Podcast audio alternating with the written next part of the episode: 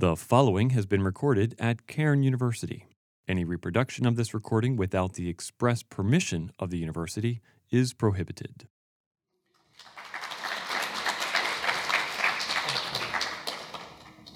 I just learned something for which I'm really glad, and that is that Mark, you and Dana did not go back to Mount St. Helens that spring, so that you're still with us. Appreciate it. Mark is a dear brother. What he didn't tell you is we have this weird history that whatever happens to one of us happens to the other of us.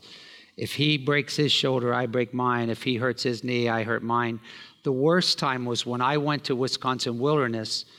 I showed up there to teach, and I've been here 28 years, so this was a long time ago. And Mark said, You're not going to believe it, I just had hernia surgery.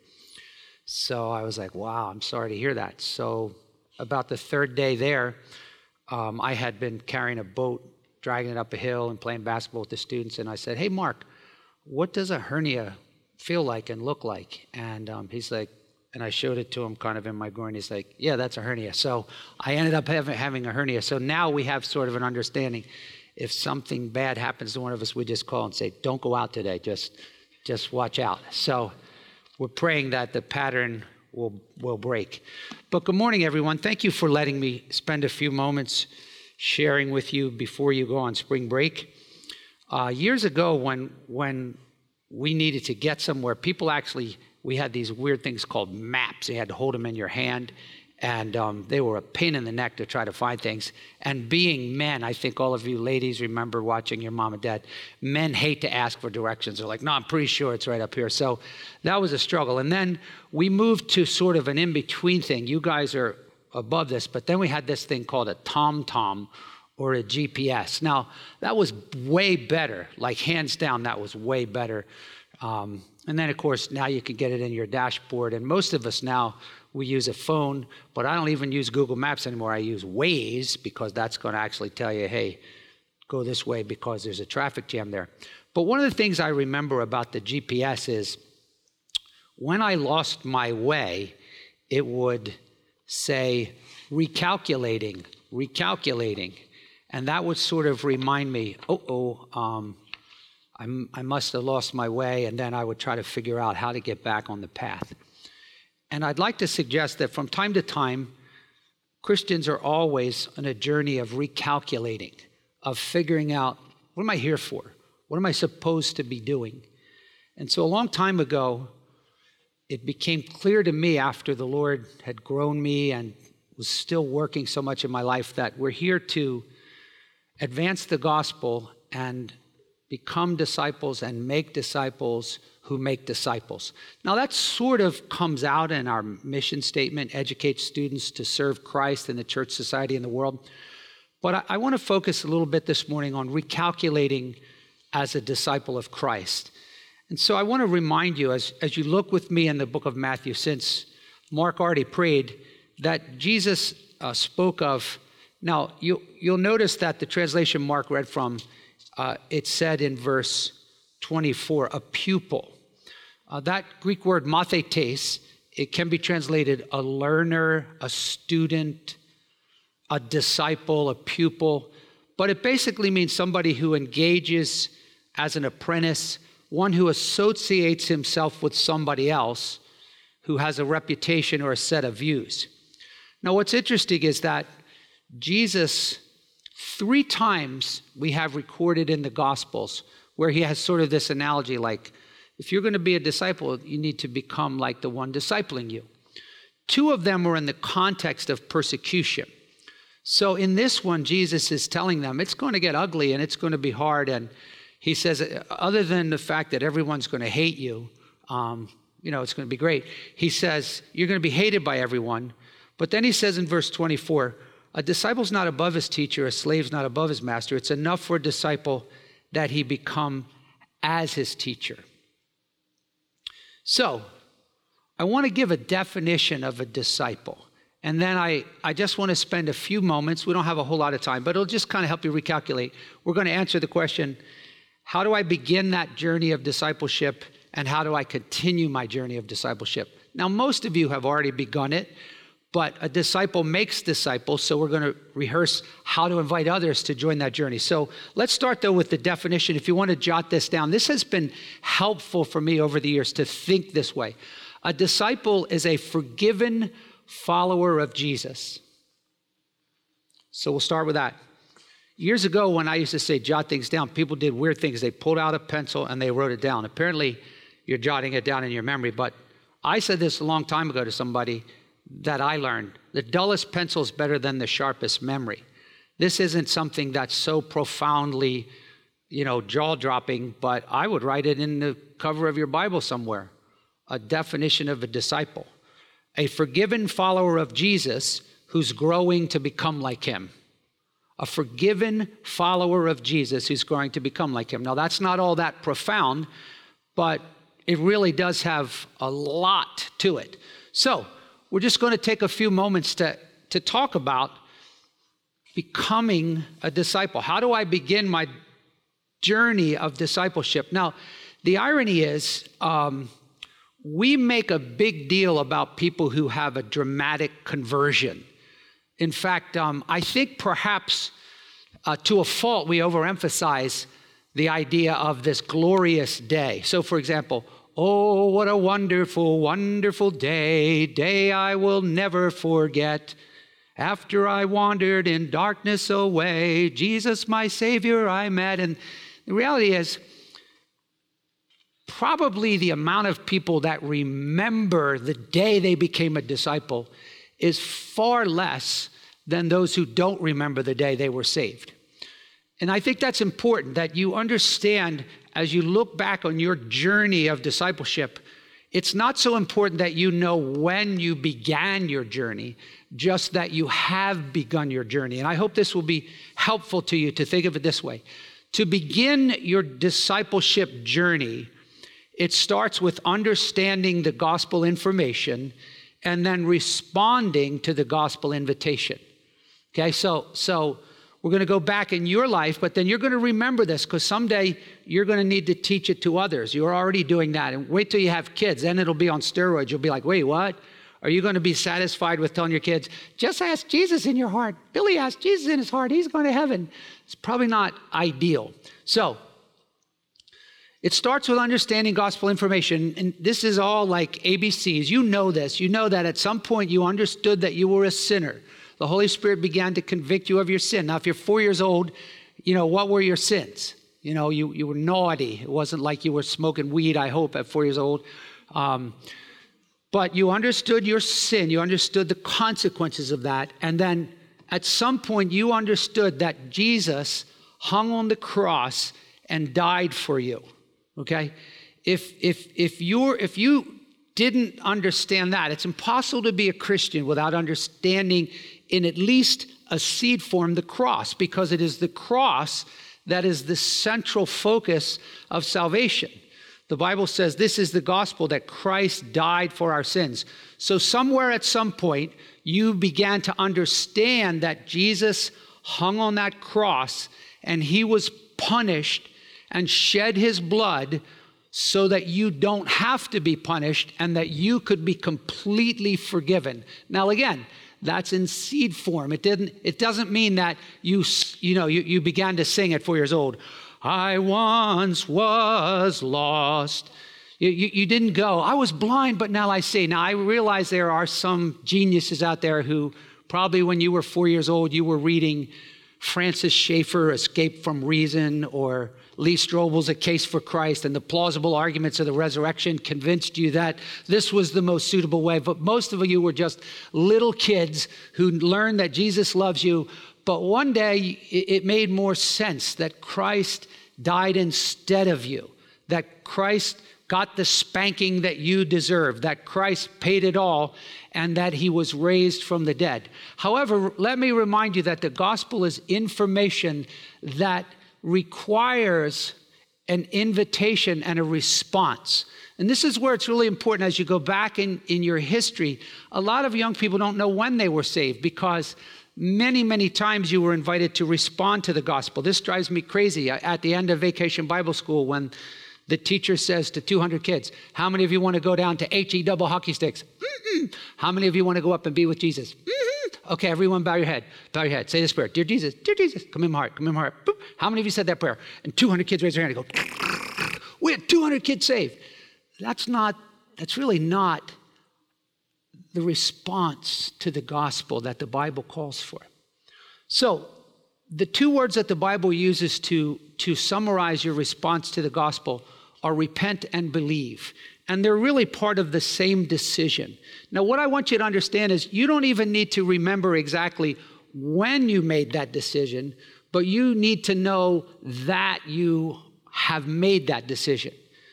You can't separate repentance and believing, they're part of the same decision.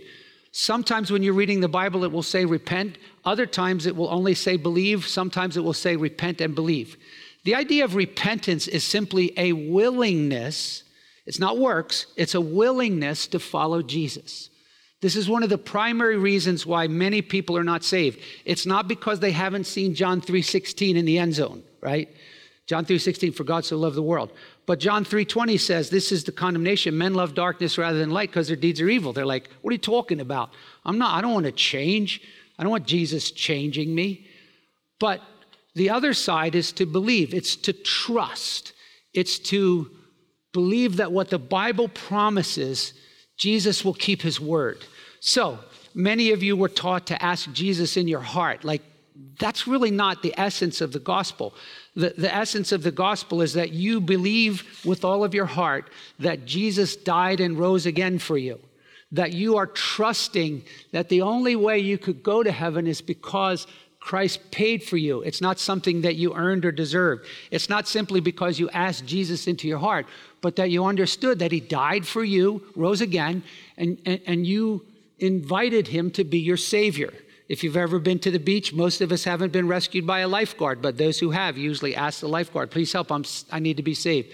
So maybe as a little kid, you repeatedly said, Lord, would you be my Savior? And each time the evangelist got up, he's like, if you're not sure, you better pray it again. And Sometimes people say like this if you're not 100% sure you're saved, you're 100% lost. That's nonsense. Okay?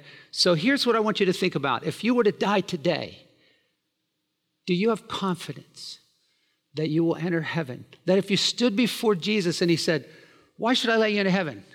If you're sitting there going, Well, I, I hope I'm a good enough person, or I hope I, I, I got it right, or I hope I did enough, then, then you need to be cleared up on the gospel. You ought to be thinking something like this He shouldn't let me into heaven, but I have truly believed that Christ died and rose for me. It might have been when I was four years old on Granny's knee. It might have been in, when I was nine at Backyard Bible Club. It really might have been at 11 when I was at camp. So let me give you an illustration. I didn't see the sunrise this morning, but I know the sun's out.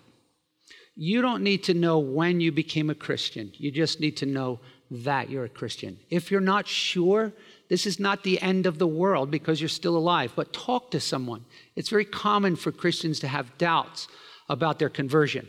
So, I'm trusting that most of you have already begun that journey of discipleship. And I hope this will provide some clarity for you. Don't worry about the day that you became a Christian. Just if you can say with confidence, I know that I'm willing to follow Jesus and I'm trusting that his blood shed for me was enough to save me then on the basis of the promise of God, I pronounce you a forgiven follower of Christ. All right? And that's a message that we need to get out to our friends. How much do you have to hate someone to not share the gospel with them? Because if they don't hear and respond to the gospel, the Bible says they're going to perish. So I want to move then to remind you just briefly the second question How do I continue my journey? So I've responded to the gospel and now I'm a disciple, I'm a forgiven follower. But it doesn't stop there. It's not hell insurance, it's not a soul scalp, it's now a process. So Jesus says, and I want you to turn with me to Luke chapter 6, and we'll spend our last few moments just recalculating what does this journey look like?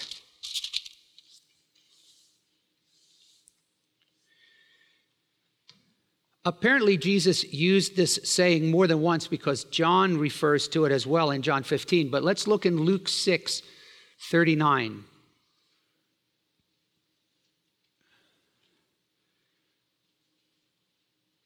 Jesus spoke a parable to them. A blind man can't guide a blind man, can he?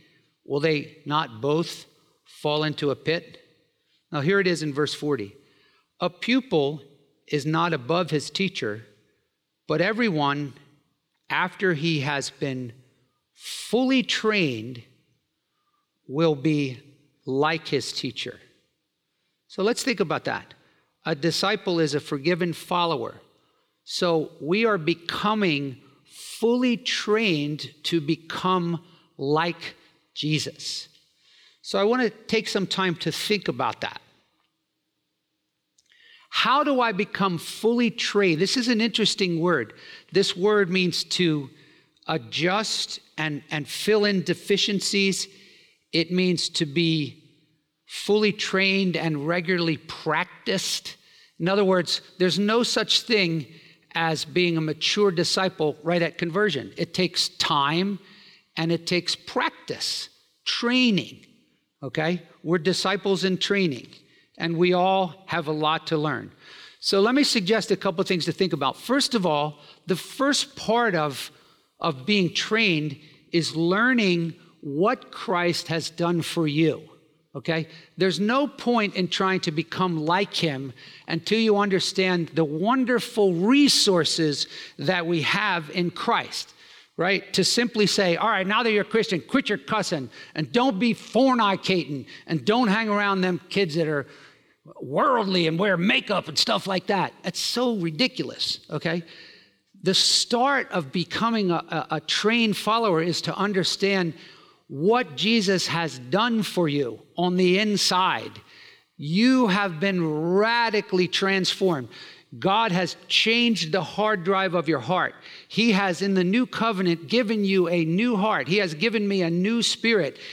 He has given me something within me that the Bible calls His seed abides in me that draws me to want to trust and obey Him. In fact said god said i'll make a new covenant with you and i'll put my word in your heart and i will cause you to walk in my commandments.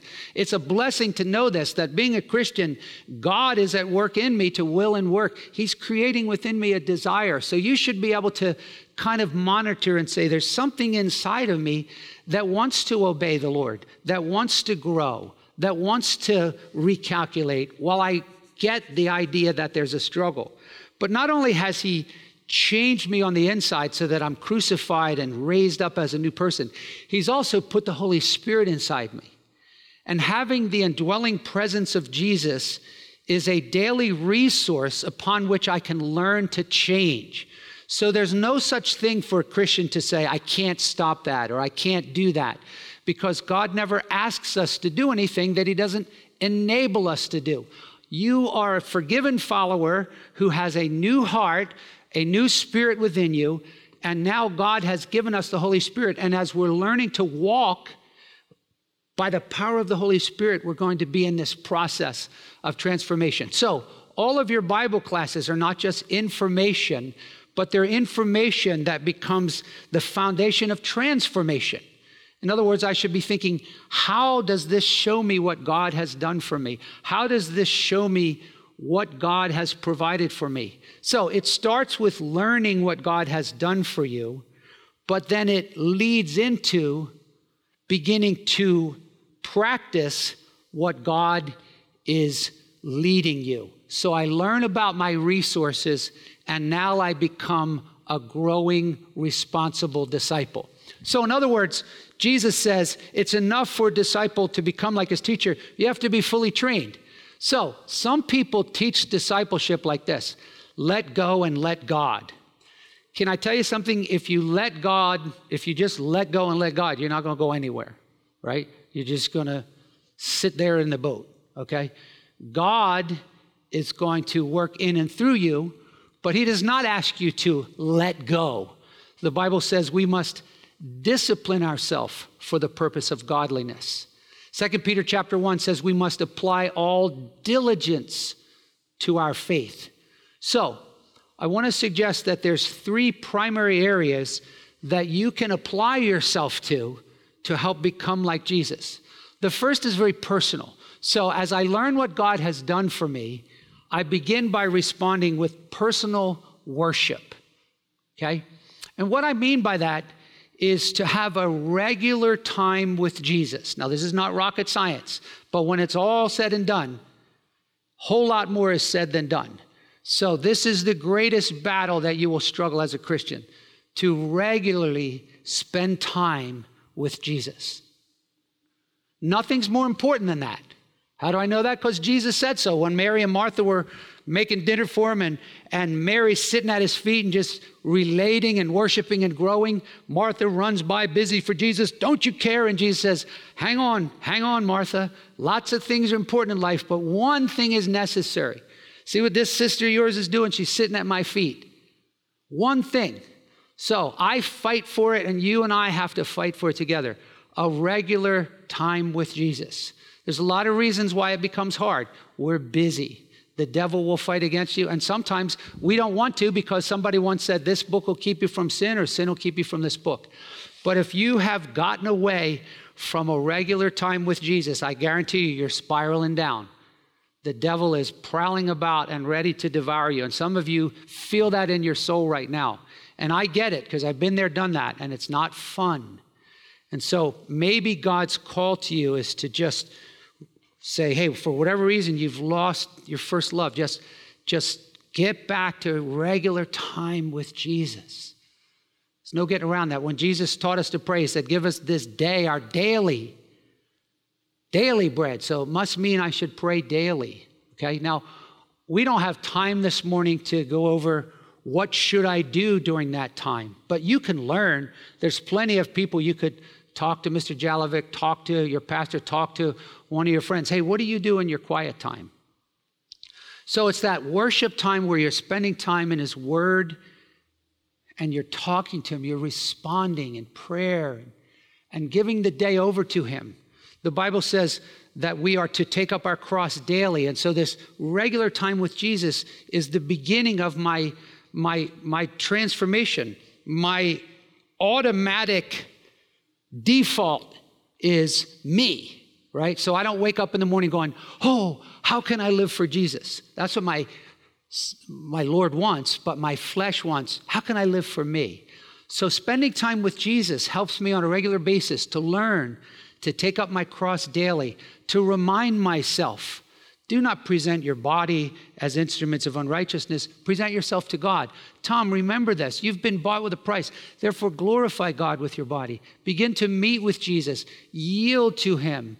Ask Him to use you. So, number one, in the active part of being a disciple, if I'm a forgiven follower who's becoming like Him, I need to spend time with Him. So, worship. Number two is community you are going to need others to grow and become like Jesus. There is no such thing as a individual Christian who just sails off into the wilderness and comes back a mature disciple. It won't happen.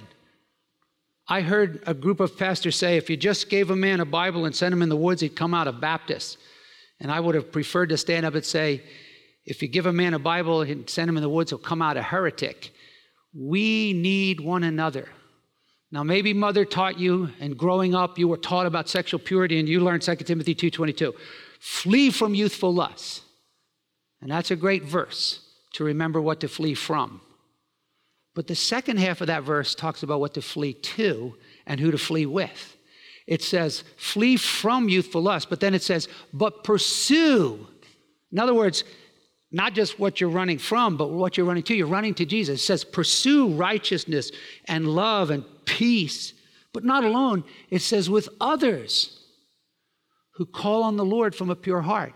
In other words, I need other people in my life. And not just any other people, but other people who are trying to become like Jesus. There are friends here that you can find of every shade and color. You want to find people to smoke weed with, you can probably find them. But if you want to find people to grow in grace with, you can find them as well. Proverbs says, if you walk with, with wise people, you'll be wise. Your companion of fools, you'll suffer shame. So if you are in the mode to grow as a disciple, ask God to help you to find some others, people to pray with, people to be real with, people that you don't have to say, I'm fine all the time, people who you can tell, I'm mad, I'm sad, I feel had, I, I'm struggling, I'm doubting, I'm lusting, I'm tempted, I'm fearful, whatever. People that you can trust who are going to speak the truth into your life. You can't just have an accountability partner going, Yeah, I only did this 12 times this week. How about you? Nine? You're looking for others who are going to hold you accountable, speak the truth in love, pray for you, and help you to grow. So if you don't have any friends like that, ask God to help you to get connected. So we need worship, we need community. And then I want to encourage you finally that it's important to be involved serving the Lord. Years ago, we used to um, be required here to go to church. That's so legalistic, right? I mean, making people go to church. It's just going to turn them into hypocrites. Well, I certainly hope that you won't raise your kids that way. Because I can promise you, if you offer your kids, do you want to go to church or do you want to stay in your pajamas and eat your chocolate pebble cereal and watch cartoons and maybe watch a veggie tale before we go out to play? I'm pretty sure what they're going to pick. So I, I, I want to encourage you to get involved in service in a local church. You say, where's the Bible say that? Well, in Romans chapter 12, Paul says this. He says, present your body a living sacrifice. Okay, so there's that surrender. And then he says, don't be conformed to this world, be transformed. So there's that ongoing process of discipleship. But as soon as he gets done that, he says, now, whatever gifts you have, whether it's teaching, mercy, compassion, hospitality, service, giving, do it. So ask yourself in what way are you involved in any service for Christ where you're literally learning to use your gifts in a community of other Christians? Now, again, this is just a high level overview, but I want us to close in prayer and just ask a couple questions. As we look on your own spiritual GPS, the Spirit of God is speaking to each one of us. In what way might He be telling you or me, recalculating? Maybe there's someone here you've never truly made a decision to follow Christ. Maybe you didn't understand. You thought, hey, I don't know why I'm taking religion classes. I've seen a number of students come to know the Lord. God opened their eyes. So if you're not sure you're a Christian, but you want to be one, Jesus said, Whoever comes to me, I won't cast out. So just tell them right there in your seat. You're ready to follow him. You believe that he died for you. But then ask yourself this Am I a forgiven follower who's, who's actively becoming like Jesus? I'm not standing up here as though I've arrived. I want you to pray for me. The devil is, is very, very cunning, but we're in this together. And ask yourself are you living a life of worship, trying to be obedient as you're trusting Christ? Do you have any friends and community to help you? And are you involved at all in service? At the end of the day, the Bible says it is not those who hear the word that are blessed, but those who do it. And so may God help each one of us as we close to become disciples who are becoming like our Master as we help others to become disciples. Could I get an amen? I didn't even hear that. Amen. It's the mask. Wait, could I get an amen? amen? Amen. That's not Baptist, that's biblical. In the Bible, it says, Others can give amen at your giving of thanks. I thank the Lord that He died for us struggling sinners, don't you? Amen. amen. So let's pray. Father, thank you for our few moments together as this is our last chapel before spring break. You know our hearts. Jesus, I thank you that you're so merciful, you're so patient, you're so caring so kind and compassionate. You love us just as we are, but you love us too much to leave us this way. I suspect that there are some here who may not even have come to Christ yet. Maybe today you'll call them to yourself. I pray for others who are weak and wounded that you will comfort them, that their roots of assurance will go down deep today, and that they will praise the Lord for their salvation. And then, Lord, for all of us, the songwriter nailed it when he said, We're prone to wander. Forgive us, Lord, for the times that we wander for whatever reason. There's a difference between a good sound excuse and excuses that sound good. We have no excuse to not live for you after you died and rose for us. So may the precious Holy Spirit help us to truly learn more of the resources that we have in you, that it's not us anymore, but Christ living in us. But then to adjust and practice to be disciples that are fully trained in worship, community, and service. May you continue to develop great leaders in our community. And Lord, may not one of us fall away. Keep us from the evil one. We pray in Jesus' name. Amen. Well, thank you very much. God bless you. Have a wonderful break.